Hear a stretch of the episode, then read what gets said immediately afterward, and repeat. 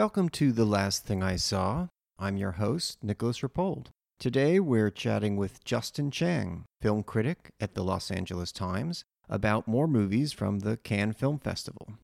We talk about Blue Bayou, a drama from Justin Chon, Stillwater, starring Matt Damon, from the director of Spotlight, the mysterious Mia Hansen Love movie, Bergman Island, and Kogonada's new science fiction film, After Yang, with Colin Farrell. I talked with Justin at the last edition of Cannes in 2019, and it was a pleasure to pick right back up. Be sure to check the LA Times for his latest write ups on the festival. And just a reminder if you like this podcast series, you can support The Last Thing I Saw by signing up at rapold.substack.com. Welcome to The Last Thing I Saw. This is uh, another installment in the Cannes series which I am experiencing from afar, uh, but with no less amount of interest. But I, I, try to compensate, I try to treat that condition um, by talking about every day. And for this episode, I'm extremely happy to connect again with a critic who I've had the pleasure of talking with at festivals. As it turns out, this time we're both in the same boat. And that critic is Justin Chang of the LA Times. Uh, welcome, Justin. Thank you, Nick. And yeah, I am right there with you in terms of the FOMO. It kind of comes in waves, doesn't it? And it reminds you how long Cannes is. Yeah. and when you're there, it's long. I mean, it's long and you want to go home after a while, but it's wonderful and enveloping. And yeah. now, when you're just from afar reading everyone and reading tweets and reading reviews and stuff, it's just like, uh, okay, everyone go home already. yeah, yeah. Stop telling me about this stuff. Exactly. Stop telling me about it, and why can't I stop reading about it? Oh yeah, because yeah. it's our job, and it's because we uh, we would be there uh, if we if we could be. So yeah, absolutely. Yeah. But um, I, you know, obviously, um, as critic at the uh, Los Angeles Times, you have were able to keep up uh, to a certain extent. Um, and I mean, how how has that been? And you know, what has Cannes kind of looked to you this year, this edition? Yeah, it's been really, really great actually to be able to see those movies and to see, I think, most of them on the big screen uh, in very limited capacity screenings, which obviously does not duplicate the Cannes experience in any way. Um, you know, for, right. for for better and for worse. I mean, it, you maybe feel a little bit safer this year in these nearly empty screening rooms, but you don't get of course the the feel of you know you're watching a movie and your reaction and how that resonates against or with the reaction of the audience uh, and in some ways that's a good thing because it gives you the time and the space to formulate your own opinion and just let the movie work on you without any of mm. that noise but that said, it's like, of course, you miss the. I've seen a bunch of movies and they're like, oh wow, I, I, you actually kind of want that audience reaction because you feel like you're in a vacuum, you know. So, yeah. but it's been really nice. Uh, I'm so appreciative of distributors, sales agents, publicists who've been kind enough to show me some of the films. I think I've seen about 15 or 20, or will have by the time things are over, and that's you know not too much less than I would normally see if I were there on the ground in Cannes. Mm. So it's like, oh, that's pretty good actually, and yeah. it, it, feels still feels very fractional. Like I don't have a great sense of. I, I know I'm we're you know I know we're both missing stuff, and so um, even when you're there at the festival, you can feel a little overconfident sometimes trying to project a theme or you know a conclusion of any kind on like what this year's festival says about the industry, about just where artists are and where their heads are these days.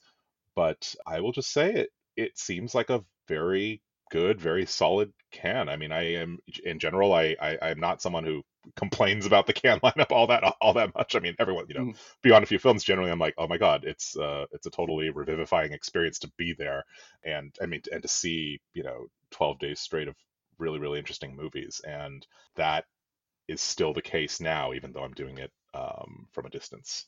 Yeah, it's I, I have to agree. Uh, you know, again, obviously with the caveat that you know there are some films we haven't haven't seen, but yeah, it seems like a strong year, and the pandemic was not like a, a mortal wound. Yeah. For its reach or and for getting the movies out in the world, and so that's that's been good to see. I mean, I'm sure they'll all benefit from like the. I'm kind of I'm envisioning like a a gymnast doing like an extra bounce for the higher jump.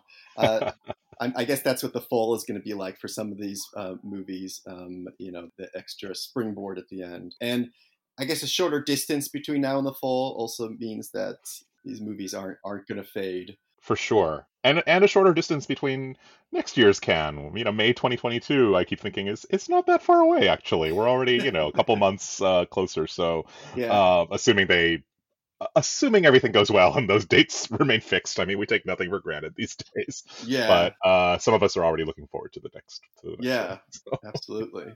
Well, so we put together a little selection of movies, and I think that one of them that's most fresh in your mind is uh, the new film from Justin Chon that is called Blue Bayou.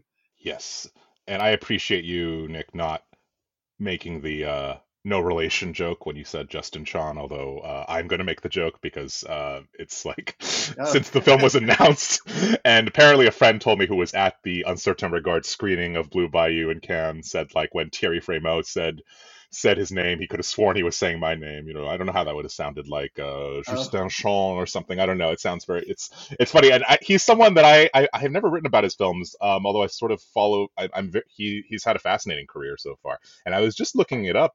Uh, I think Blue Bayou is actually his fourth feature because he directed a very little seen first one called Man Up, which I haven't oh, seen. Yeah. I've seen the others, but yeah, you know, this one is, I would say, because the two that we, everyone, most people have seen, uh, Miss Purple and, and Gook, were both set in LA's Koreatown. This one, uh, Blue Bayou, takes place in Louisiana, and Chon plays a Korean adoptee who was adopted in like the late 80s and has you know lived his entire life in in Louisiana and so that in itself already sets up an interesting and very different kind of cultural dynamic from his other movies and what ends up happening is he is threatened with deportation due to there, there's events not of his making. Uh, uh he ha- there's an altercation with with police. They discover misfiled paperwork from his adoption years ago.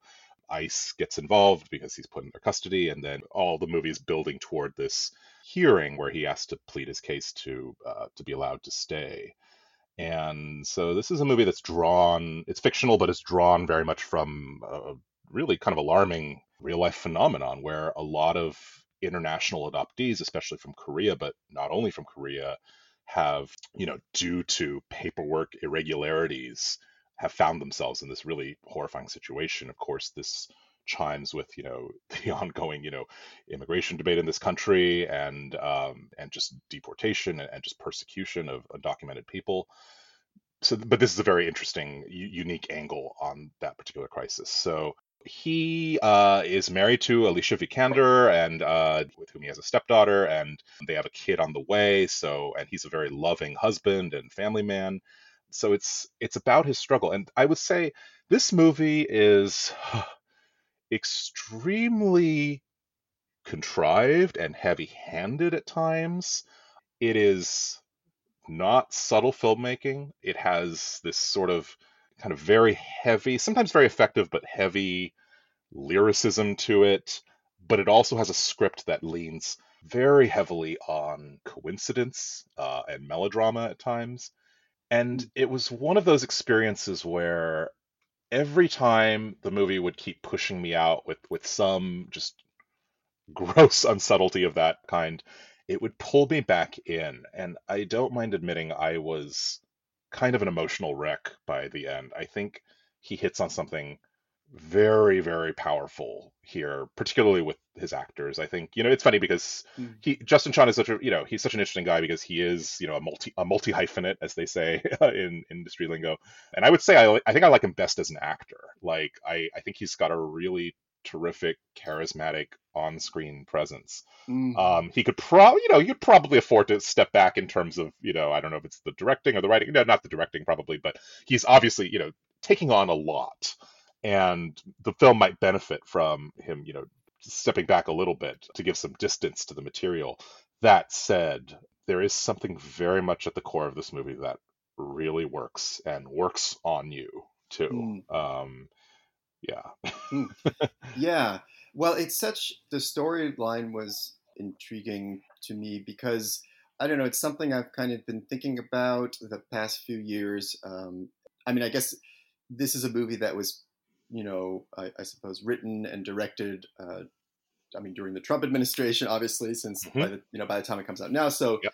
it's not as if all of that has gone away suddenly. I mean, you know, obviously there have been some changes, you know, yep. politically and policy wise, but it's not as if the feelings and the, the tendencies and the animus uh, that was in the country disappeared with the change of presidents.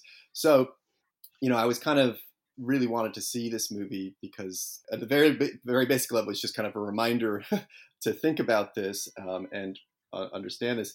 I mean, that was one thing, and then the other thing that was intriguing to me is just the idea of chance. I mean, it's, it's interesting you're talking about um, the use of coincidence in the film because you know, with a movie that turns on, you know, the possibility of ICE mm-hmm. uh, swooping in, it makes me rethink what chance means um, because chance means a very different thing depending, you know, who it's happening to. And, yep. you know, but it's kind of amazing to think of like Hitchcock movies where chance like it's outlandish the things that happen and but mm-hmm. these aren't outlandish things but the effects are more severe and you know not at all an adventure um, obviously these totally different types of movies but just i was just yeah. thinking like generally about what that means and the implications there i think you've hit on a really good point about that nick i mean it's yeah the use of coincidence throughout I, I think a lot of that is for matters of narrative expedience because some of the key characters are police officers which you know kind of tightens the which is sort of the reason that the situation escalates to begin with. There is a custody battle going on between Alicia Vikander's character and her former husband or former partner, who's the biological father of her older kid.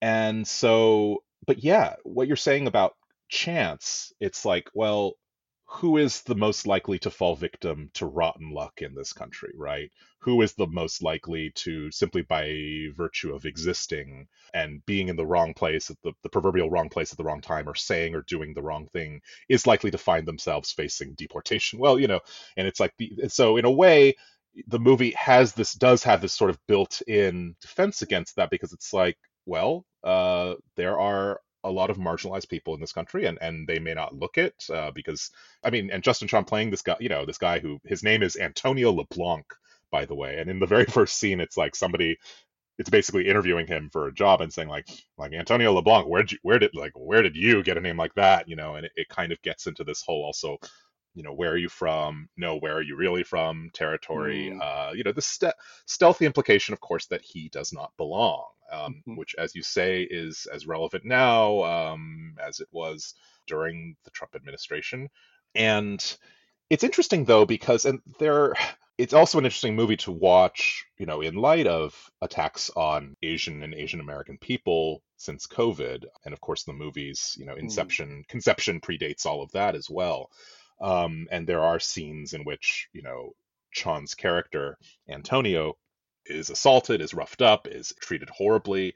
But that said, it's interesting that racism and racial animus is not really the driving impulse it seems i mean the guys who get him in trouble namely his wife's uh, first husband they they use that they exploit that in in a way but their main motivation is that well you're you know you've taken my place in a way. Which also but if you think about that that has interesting implications as well. Like you mm. an asian guy have taken my place in my former wife's home and and as the father to my my child. So there's also this character of a sympathetic ICE agent uh, or worker who is a close friend of Chon's character who uh, is kind of floating on, on the periphery, but that does feel like a very conscious decision that I think might rub some people the wrong way because mm. it's hmm. sort of this movie does, to its credit and maybe to its detriment, try to show everyone's humanity. And one of the reasons I recoiled from it in certain ways is because it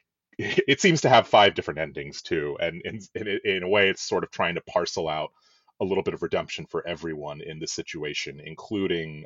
Well, I actually don't want to say too much. I've probably said too much already, but I will just say that what the movie does very effectively and which did absolutely you know make me tear up and and you know dock at some points maybe i should note too that what this movie does very effectively while sometimes wielding a sledgehammer but sometimes that sledgehammer lands um, is showing you how violent it is to separate a family, the violence in that act. And of course, you know, family separations at the border uh, due to deportation. This is something that we've been reading about and living with for, well, actually for a long time, even predates the Trump years, of course, as we know. So I think that the movie, despite its sort of formal and structural clumsiness, is keyed into something very, very powerful. Mm, mm, yeah. Yeah. And I mean, you know, I think I sort of his first two films. You know, I didn't think Yeah. that they were these perfectly wrapped with a bow sort of um, sure. stories, but I kind of felt like that was part of what they were talking about. What it's kind of hard to tie these things up in, in a bow. Totally. So that's Blue Bayou, director Justin Chon, um, and that was in the A Certain Regard section. Mhm. And I think there were two or three other movies uh, we wanted to, to get into. I wonder, would Stillwater be interesting to talk about? Yeah, totally. Totally. Okay, I'll just do like the quick potted summary. Sounds good. So yeah, Stillwater uh, is directed by Tom McCarthy, uh, who is you know bona fide Oscar approved uh, director for Spotlight, which you know I'll say right at the top, I have found perfectly well enjoyable is the wrong word, but perfectly satisfactory uh, drama. Thought it had a, actually a good feel for like the shoe leather quality of uh, you know investigative reporting. I didn't really care that it didn't have the I don't know that it wasn't all the president's men. Like, all right, oh, sorry, what is? Exactly. So now his latest film, in a career, to be honest, I have not tracked very closely since Spotlight. I will say that. Stillwater is about a father, played by Matt Damon, and his daughter, played by Abigail Breslin, and they are separated when the when the movie starts. Uh, Matt Damon is, is a construction worker, sort of you know uh, making do as well as he can in, in the U.S., and his daughter is in prison uh, in Marseille, I guess not too far from Cannes, actually. Um, although that's that's not noted in the film for some reason. Um, and uh, so she's there because I don't exactly know the exact charge. Would be, I guess it would be some form of manslaughter. And this sounds like uh, might remind a lot of people of the case of the American student uh, in Italy. The Amanda Knox uh, murder trial, uh, which has been bitterly contested for years, uh, Mm. and you know uh, the the murder of a British student, Meredith Kercher, back in 2007 in Italy. Mm.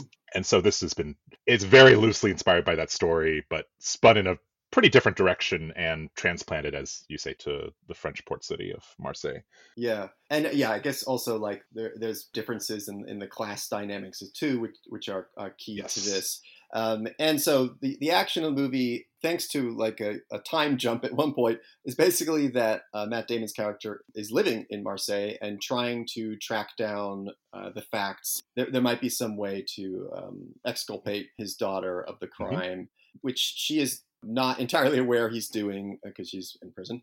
And so you have this weird thing that's like partly I mean, this is what threw threw me about this movie is that it's it's like partly a fish out of water dramedy at times or romance. I, Exactly. I mean, yeah. it was kind of a trip in every sense to, to watch this. I mean, what did you make of uh, Stillwater? Yeah, I, I didn't know what to make of it at first, and it, it's such a strange film uh, as you lay out, Nick, and I and I, and I kind of like that strangeness and moment to moment unpredictability of it. Actually, it's like a as you say a fish out of water culture clash dramedy, you know, with a romance. And then, of course, it begins and, and sort of ends as a detective thriller that swerves into some very uh, just harrowing territory, kind of throughout, but also at the end. And it's it feels like a lot of movies jostling together in one, and and I don't mm-hmm. completely mind that. I I think that and. I, I think that some of those movies are more interesting than others, and I was actually with the with Stillwater most maybe as Matt Damon's character is sort of this oil worker from Oklahoma is finding this new home and this second life, um, and maybe a distant shot at redemption because he's had a really, you know, he's made a lot of mistakes and he's uh, total screw up and all this, and he's trying to make good and do do right by his daughter. When he finds the second life in France and forms kind of bonds with the people there, um, including uh, a woman um, who uh, serves as his guide and, and helps him around. She's played by Camille Cottin so yeah i was i was with it for the most part and it's funny too how the movie sort of I think has some admirable political intentions by basically trying to undermine the authority of the Matt Damon character, who is this kind of, you know, whether you think of him as like kind of the ugly American or the just the or this kind of, you know, projects this vision of like kind of American Lone Ranger mm. justice striding into this foreign land and and doing whatever it takes. And without giving too much away, the movie I think keeps kind of undermining that and trying to, you know, um, this is also also yes, as you say, it's a the cultural tensions here. There is very much, you know, probably conservative, devoutly Christian guy who prays before every meal. I haven't seen a movie in which a character, you know, you see a lot of movies about Christians, but That's this true. is one where they really are committed to that particular. it's like he really, it's like, and, and it's it's done completely, you know, without condescension and without, you know, um, I think that the movie's really trying to wrap itself um, as non-judgmentally as possible around the various cultural extremes represented in mm. the story. I will also say Tom McCarthy wrote wrote this with uh, Marcus Hinchey and then drew the input of Thomas uh, Bidegain, I'm probably butchering the pronunciation, and uh, Noé Debré, who are oh. uh, two French screenwriters who are also credited with the script. Bidegain in particular, he's very much known for his uh, work with uh, Jacques Audiard, who who also has a film in Cannes this year, mm. incidentally. But this one in particular felt like a real echo of Bidegain and Debré's uh, this movie that they wrote and which Bidegain directed called Les Cowboys, which was oh, yeah. also yeah, it was like several mm-hmm. years ago, and that is also an interesting kind of Franco-American crossover story very much self-consciously a western uh, in ways that Stillwater isn't quite so much. Also, a, a, story about a father who is basically trying to bring home his his his wayward daughter, as it were, or, or his missing daughter in that case. So there's it's a very just to throw in one more thing, it's mm-hmm. uh, that this is what I'm throwing in. It's that it's it's also just kind of a, a companion piece to that to that film. That's really interesting. I didn't I didn't think of that, but until you said it. But yeah, that, that fits it exactly. I mean, it's almost like he's it's almost like he's an American director doing the kind of film that a French director would make about an American hero. Yeah. And I think that extends to something that kept surprising me along the way, which is I mean, if I if I say it in a positive light, it's that they don't always spend a lot of time explaining pretty big stuff that happens or pretty big changes that, that happen yes. at certain points. Um, and the negative way of saying that is that at times there was kind of a magical thinking quality to the plotting. Mm-hmm. you know, it's kind of like if a character wants something to happen or is considering something, yeah. then it just kind of happens somehow. Um, and we're not exactly sure. Oh, and we're not even sure. We don't necessarily even know enough about the character to think about whether that would happen. I mean, for me, is chief among that is his moving to and living in Marseille the, in the first place, and just immediately like they spend zero time on how he is suddenly living with the playwright, uh, what or dramaturge character, um, yeah. which is, I guess, I kind of just have to hand it to them because it's like, yeah, don't even bother trying to, to explain that setup, just cut, cut, cut to it, you know, and which then makes it funny when, well, I don't want to give it away, but I mean, on the other hand, it's kind of what everyone is thinking about is later on they take pains to like walk through the steps of how their relationship might change then which ends up being yes. kind of a, a I don't know almost like for me like sitcom hilarious kind of process yeah, um it's totally. I don't know and I just I was looking at my notes like two or three times I just wrote to myself what is this movie seriously and and and there's something kind of disarming about that and mm-hmm. yet I think you're absolutely right that there are implausibilities here and you know the movie also compresses quite uh, just a narrative span it felt like like i was totally expecting this movie to be a different thing or a kind of typical sort of crusader for justice kind of mm-hmm. investigative drama and then i you know it's it's two hours and 20 minutes and at a certain point, I checked my watch saying, like, we've got to be at the halfway point already. And it was like 20 minutes had gone by. And it was like, okay, so this movie is kind of in it for the long haul. And it is, I, I presume, going in a different direction from what I expect. You know, Tom McCarthy has had a very weird career. I mean, well, he directed an Oscar-winning uh, Best Picture. You know, I did not see The Cobbler, which I know is like probably his worst movie or worst received movie, uh, yeah. the Adam Sandler one um, and that was kind of seen that came out around the same time as Spotlight, and so but it, it's kind of as proof of like he is sort of an erratic guy, at least in terms of subject, but he has this, yeah, it's this very just straightforward, you know, plunk the camera down, you know, very absorbing kind of, you know, very watchable filmmaking style that can kind of lend itself to a, wa- a, range of subjects. And there's sort of, as I was watching, I was feeling, okay, there's this is not Spotlight, obviously, but there's sort of something of that kind of dogged procedural quality mm. to it. You know, mm-hmm. it has this patience with the the minutia, which which I liked a lot about Spotlight. Um, and it also has, you know, it, it's like it reminded me of The Visitor, his film with Richard Jenkins and Hiam Abbass. You know, and there's there is an interest in you know cross cultural dynamics and and and reconciliation i would say there and and i think it's you know it's to his credit that he brought in Bidegain and uh, Debré who give this very implausible story a grounding in in the world in which it largely takes place, which is Marseille, even though the movie is called Stillwater, named after the Oklahoma city where he uh, mm-hmm. where he is from and where the movie begins. Yeah, it's, it's true. There's something about the combination uh, that kind of makes it uh, go down a bit more smoothly. You know, I guess there's also just that ingredient of uh, Matt Damon, which I know is, is definitely yes. a star who's kind of sort of love, love or hate or just wish wasn't around and everything sort of feeling some people have. Um, but like, this is what they're for, is kind of putting something like this across. No, and I, I liked him a lot in this. I, I just want to say, I, I had a really int- strange reaction to Damon's performance because you know he is mm-hmm. playing. You know he's got he's walking around very stiff gaited. You know in these plaid mm-hmm. shirts and this baseball cap, and he is just he just sticks out like he does not blend in. Um, yeah. And you are not thinking about Jason Bourne, globe-trotting man of mystery in this movie at any point. You're just mm-hmm. he is just like so the opposite of that. And and I just think it's interesting in terms of Damon's persona because he's someone who I think can sometimes vanish uh, very very wonderfully into you know into character roles into you know he's he's a movie star and yet he has that kind of ability to be self-effacing mm. and and yet in a weird way Damon has sort of come under fire in recent years for some of his like comments on like on diversity and you know kind of you know what has largely been widely been perceived and criticized as tone deaf remarks um, you know he was the star of the Great Wall that really tacky Zhang Yimou blockbuster, oh, wow, and yeah. where he was sort of like, you know, and I bring that up because I actually thought of that during Stillwater, where it's like you plunk down this guy in, in, in a situation where it doesn't seem like he belongs.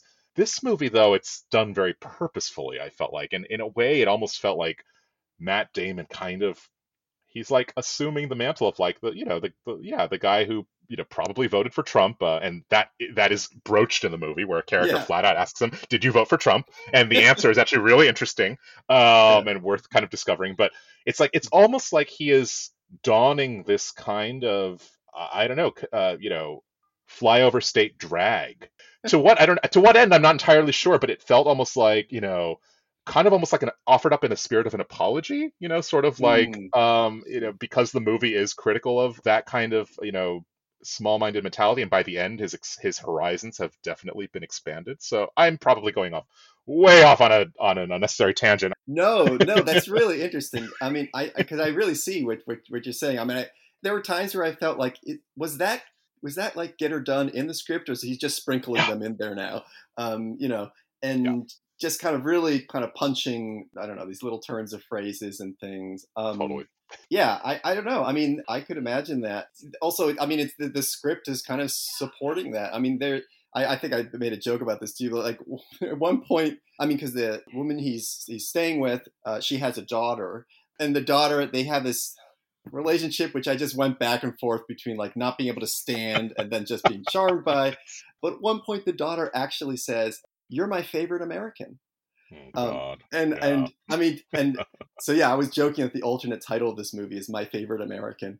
Um, you know, exactly because that's how they treat. It. That's the thing. Like other yeah. than when he goes into you know these sort of dicey scenes in the in the I guess banlieue or you know or yeah you know yeah. that those sort of scenes are a bit much and there is that thing lingering over i think it is interesting he's really like performing this this americanness and yeah it's it's hard to know what what to make of it. And yet I was not like knee jerk throwing this movie out. Totally.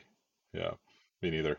There was one other thing I wanted to uh, just quickly mention out the movie because I didn't want to just focus on on Matt Damon. Abigail Breslin, I have to say, I really liked her in this, and she has a really tough role because she's basically in prison, and so it's all these kind of tough, like you know, two-hander scenes with Matt Damon in visiting Booth or something at the prison. Yep. And she has to put across so much in terms of history and also this kind of you know ineffable kind of sketchiness about her character without making it like a source of suspense i thought. I thought it was just like there's something going on with with this person. And she does a lot uh, i think she does a lot with a little uh, there with a with a character that i don't know the movie almost dares you at times to to Mm-hmm. villainize. Um, i don't know. So i was kind of intrigued by what she was doing. I think Abigail Breslin is really great in the film. She may the best be the best single thing or person in it. I, Mm. um, uh, just for all the reasons you said. There's this ferocity that she has that is Mhm. very kind of that you can tell she's trying to trying to hold in. There's this their relationship is one of estrangement and and resentment, and she conveys all that just the frustration too of just having been in prison for five years and looking for another at another four more.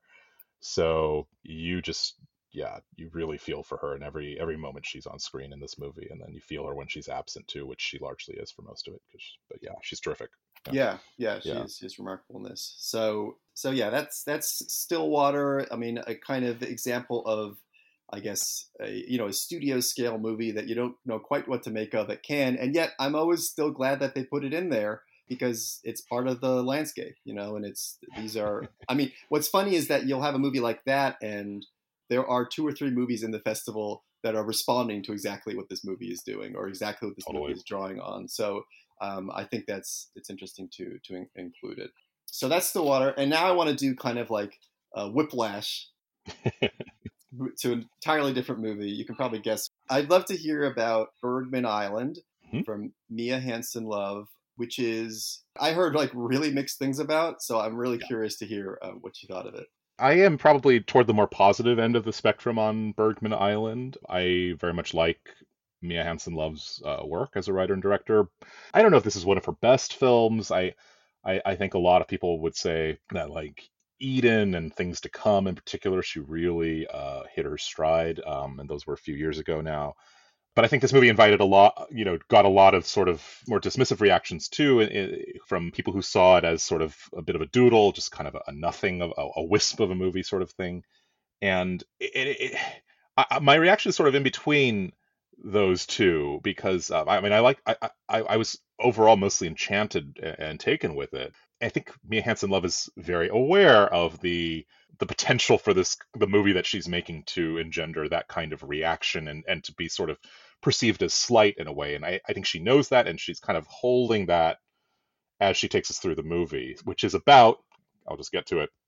It stars Vicky Krieps, uh, who it's lovely to see uh, in, in a major leading role. Yeah, Vicky Krieps and Tim Roth play a, a filmmaking couple. Uh, they have their own careers, but they're both filmmakers, traveling to the very famous little island uh, Faro. This is the island, of course, where uh, Ingmar Bergman made his home. And uh, on the just most basic level, it's it's interesting as a movie that uh, shows us and, and kind of gently satirizes this place, which has become basically like a Bergman theme park since his death, and you know where you can go, and you know they're basically artists in residence. You know they sleep in the bed where Bergman shot scenes from a marriage, and the movie that, as they point out in the movie, made millions of couples divorce, um, and which is and there is also you know there's a hint of like okay not not all is well in their marriage, but Mia Hansen Love, you know, with kind of typical subtlety, does not come right out and exactly, you know, there's not a lot of shouting or arguing. It's it's not that kind of movie at all. hmm And it's basically them going about the island. You know, Vicky Krieps is working. Uh, her character Chris is working on a screenplay that's sort of frustrating her. And at a certain point, not to give too much away, the movie enters a different kind of, let's just say, kind of metafictional, autofictional territory where it is very consciously sort of playing with the limits between reality and fiction and also between fiction and fiction. I totally understand the, the full gamut of reactions here. What I really like about this movie, what will annoy a lot of people, and, and what, what I found actually sort of uh, subversive in a way, Mm. is that Hansen Love is not making an homage to Bergman with this movie at all. Uh, she is, you know, the characters, Mm. of course, are talking about Bergman almost nonstop. You know, at one point they watch, you know, they watch Cries and Whispers in his old theater from a print, and you know they're taking these tours and they're learning a lot about him. But the movie feels much closer in spirit to like kind of a you know a, a Rohmer com, you know movie or, or a, a Linklater movie. It, it, has this lightness to it, which is very much I think in keeping with with Hansen Love's uh, past work as well. And she's also engaged in this really interesting question of you know, and this is putting herself very much in the character of, of the played by Vicky Krieps, who is basically sort of an alter ego, and you could you know we could talk to about her and hmm. her past relationship with Olivier Assayas, who is perhaps represented, maybe maybe not by the Tim Roth character. But the question she's engaging is you know is about women filmmakers and women artists, and can you have it all? Can you have the same professional creative autonomy that that so many men do? And so in a way, she is sort of directly challenging Bergman, whose you know some of the less savory particulars of his personal life are not aired but discussed in the movie, and so it's kind of this. It's it's not irreverent or disrespectful to Bergman, but it's not it, it's not a fawning movie about his hmm. legacy. Mm. And I rather like that. But beyond that too, I, I was just happy to be along for the for the journey, even when the movie enters a different kind of territory and sort of slips slips its bonds in, in a way in its outlines, I mean, yeah, since you, you mentioned Assayas, I, I started thinking of like something like Clouds of Sils Maria in terms of, yeah. you know, entering some kind of nebulous emotional no man's land in some way. Yeah. And, you know, I sort of suspected with the reception to the movie that, I mean, I'm not saying anyone has something particularly against uh, Mia Hansen Love, but I do wonder that if the movie had someone else's name attached to it as a director, mm. you know, mm. if this was, uh, I don't know, you know, some unknown French director or unknown, uh, I don't know, Argentinian mm. director or something, if it would be received differently. I don't know. Hmm. I, do you know what I mean? Just something about. Sure. Yeah. I wonder if the idea would be that it might have gone over better. You know, even though I think of, you know, it got a lot of positive reactions as well. There, there's a key question there that we haven't addressed, which is, do we get a glimpse of Bergman's VHS collection? oh my God! You know, there are you remember that whole thing where it's like he also had like copies of the Blues yes. Brothers. oh my god, that's right. Yeah, I can't. I'm trying to scan my because it's been a while since I've seen it, but um, you definitely are inside. You you see a lot of his sort of physical media and his artifacts, but I don't recall the blues. that that would have been awesome though. The degree to which the movie is steeped in the arcana of of Bergman is is definitely one of its pleasures. And you get the sense too that she could dig, you know, even deeper into that. Uh, but I but I think she she doesn't for for reason as well. I, I was sort of expecting the movie to take, yeah, like as you kind of described, some more. If we think about Clouds of Sils Maria, or just more overtly Bergmany turns, you know, mm. like maybe like what if she, you know, there's what if the movie becomes like like if it had become Persona halfway through or something like that, uh-huh. and and you know, but it doesn't. So it goes on a different track. I should note too that Mia Wasikowska and oh, yeah. Anders Danielsen Lie are both in the movie as well and give pretty substantial performances as the movie. They're hmm. part of the, the story within a story kind of framework of the film. Wow. Yeah. Um, I can't wait to encounter this movie as, as the kind of mis- mystery it, it seems to be. Yeah. And that will fortunately happen, I suppose, at some point, uh, because I think this is one of the films that has a distributor. I think IFC Films has this one, if I'm Yes. Yeah. Correct. Yeah. And I think Blue Bayou is also actually coming out. I don't know in the fall at some point. I forget who the distributor is on that. Focus Features is distributing it in I think September, I believe. Yeah. Yes, Focus Features. So yeah. those you can you can check our work. exactly. so so yeah, that's Bergman Island, and I think uh, there was one more movie I, I was uh, very curious to hear about, and that's After Yang from uh, Kogonada, who a lot of people I think it's only increased in, in I, I won't say cult yeah. film because that makes it sound like it's been marginalized, but I think um, Columbus uh, has only increased mm-hmm. in esteem for people, and that's kind of been a pleasure to watch. But uh, yeah, After Yang, I mean, what is After Yang exactly, and, and what did you think? After Yang is a science fiction drama, uh, it's a futuristic film. Um, and it's adapted from the short story Saying Goodbye to Yang by Alexander Weinstein and yeah, this is of course Kogonada's yeah follow up to Columbus, a movie I love for its its contemplative qualities and for its free floating conversation and the way that conversation dovetails with Kogonada's um, just extraordinary visual eye. I think for for backgrounds, for for outdoor spaces and also interior spaces, he has wonderful eye for compositions, and he's very much that movie was all about modernist architecture and one of that movie's co-stars, Haley Lu Richardson, also has a small but important supporting role in After Yang. But this movie is about uh, a family. Colin Farrell and Jodie Turner Smith play a husband and wife, and they have a a young Chinese daughter uh, whom they've adopted, and she has an older brother who we learn very early on is uh, a techno sapien, or basically an android, a robot. And so he has been, they basically bought him to serve as an older sibling and to also help kind of initiate their daughter, who is Chinese, um, into some of the details of her culture and, and kind of help her become closer to her her Chinese or Asian culture. So um, that said, it's funny because the you know this is this is very much you know a very uh, multiracial family. If I remember correctly, the mm. exact setting for the film is very indistinct and indeterminate, and where we are, when we are. Hmm. Um, so it's very kind of dis- a very dis- disorienting, discombobulating movie from the from the start, and yet Kogonada, in kind of a way that will very much remind you of Columbus, has a very gentle touch. I mean, there are certain harrowing developments, but this is a very becalmed kind of film. And it's very much about ideas about memory, the nature of artificial intelligence. I mean, there, there's obviously this is a movie in, in, in conversation with a lot of great science fiction films, whether it's Blade Runner, but it's also, I think that too, that the title After Yang kept reminding me of uh, Afterlife, because mm. this is a movie that's very much about memories, um, individual memories, and which memories you can take with you, which memories you choose to preserve and without and without saying too much about the plot, which really doesn't need to be lingered on at all. It's basically the robot starts to malfunction and, and basically shuts down. And so a lot of the movie, Colin Farrell, who is wonderful in the film, uh, reminds you again just what an underappreciated actor he is. He's oh, so yeah. good. Jodie Turner Smith is very good too, but he, it's really it feels like Farrell's movie. He is trying for much of the movie. He's trying to get Yang, the robot, fixed, basically trying to repair him, and and so it become he undertakes this sort of journey into into the mind and heart and soul of of this machine. And I accidentally or not, the movie feels like a the title after Yang just kept reminding me of Afterlife, mm-hmm. and there's very much kind of a Koreeda feel to the film. It's like if you think about like if Koreeda made a um, made a science fiction movie, uh, mm-hmm. this is maybe something like what it would feel like. Um, and and I I really went with it. It's very you know, it's very melancholy.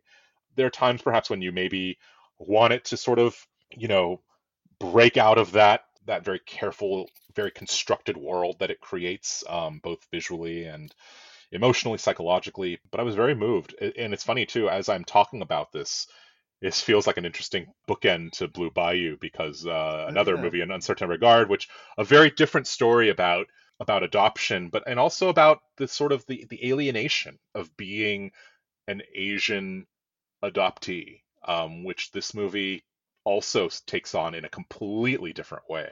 Mm. This is funny too how you know when you go to festivals, of course, those connections sometimes just start to you know come to mind and you're wondering yeah. am i just making am i just forging these myself and even though like we're not in Cannes it's like that is I, I, find myself doing that yeah anyways with the films that i've seen and that just occurred to me just now so uh huh.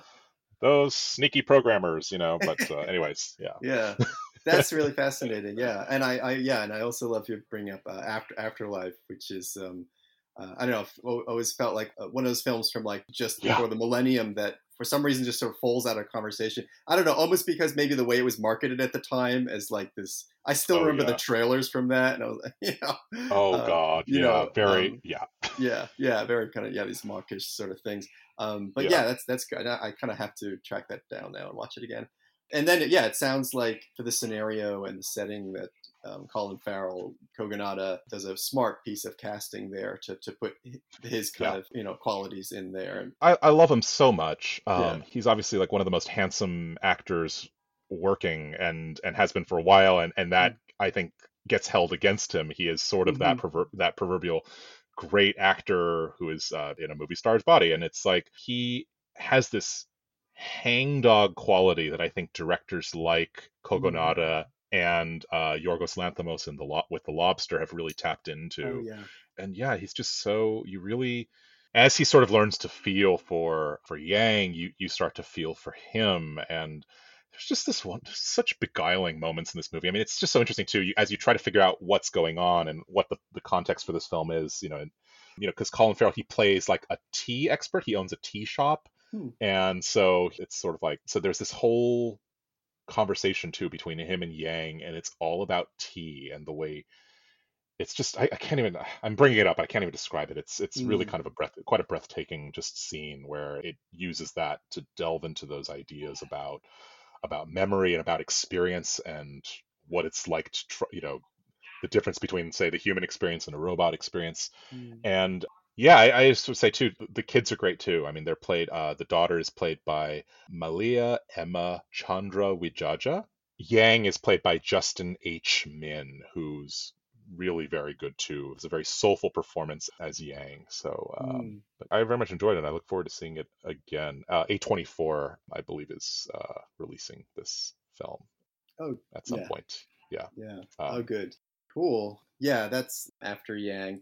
And yeah, I, I, I have to think that that's going to find its way into the uh, you know fall um, festival circuit and, and onward but uh, yeah, again, as you said, that turns out to be like a very nice um, kind of um, bookend uh, for some of the themes we were talking about earlier. Um, also, uh, standing, yeah, standing on its own two feet. Um, totally. So um, I think that that'll bring us in for landing. Justin, a pleasure as always. Uh, I guess, and in this time, especially uh, having a certain camaraderie. Uh, totally.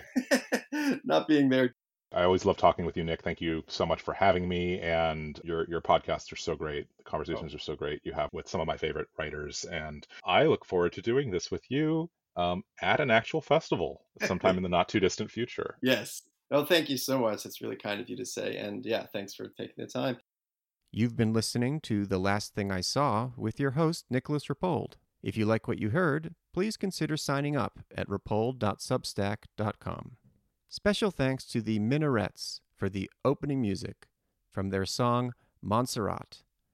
Thank you for listening.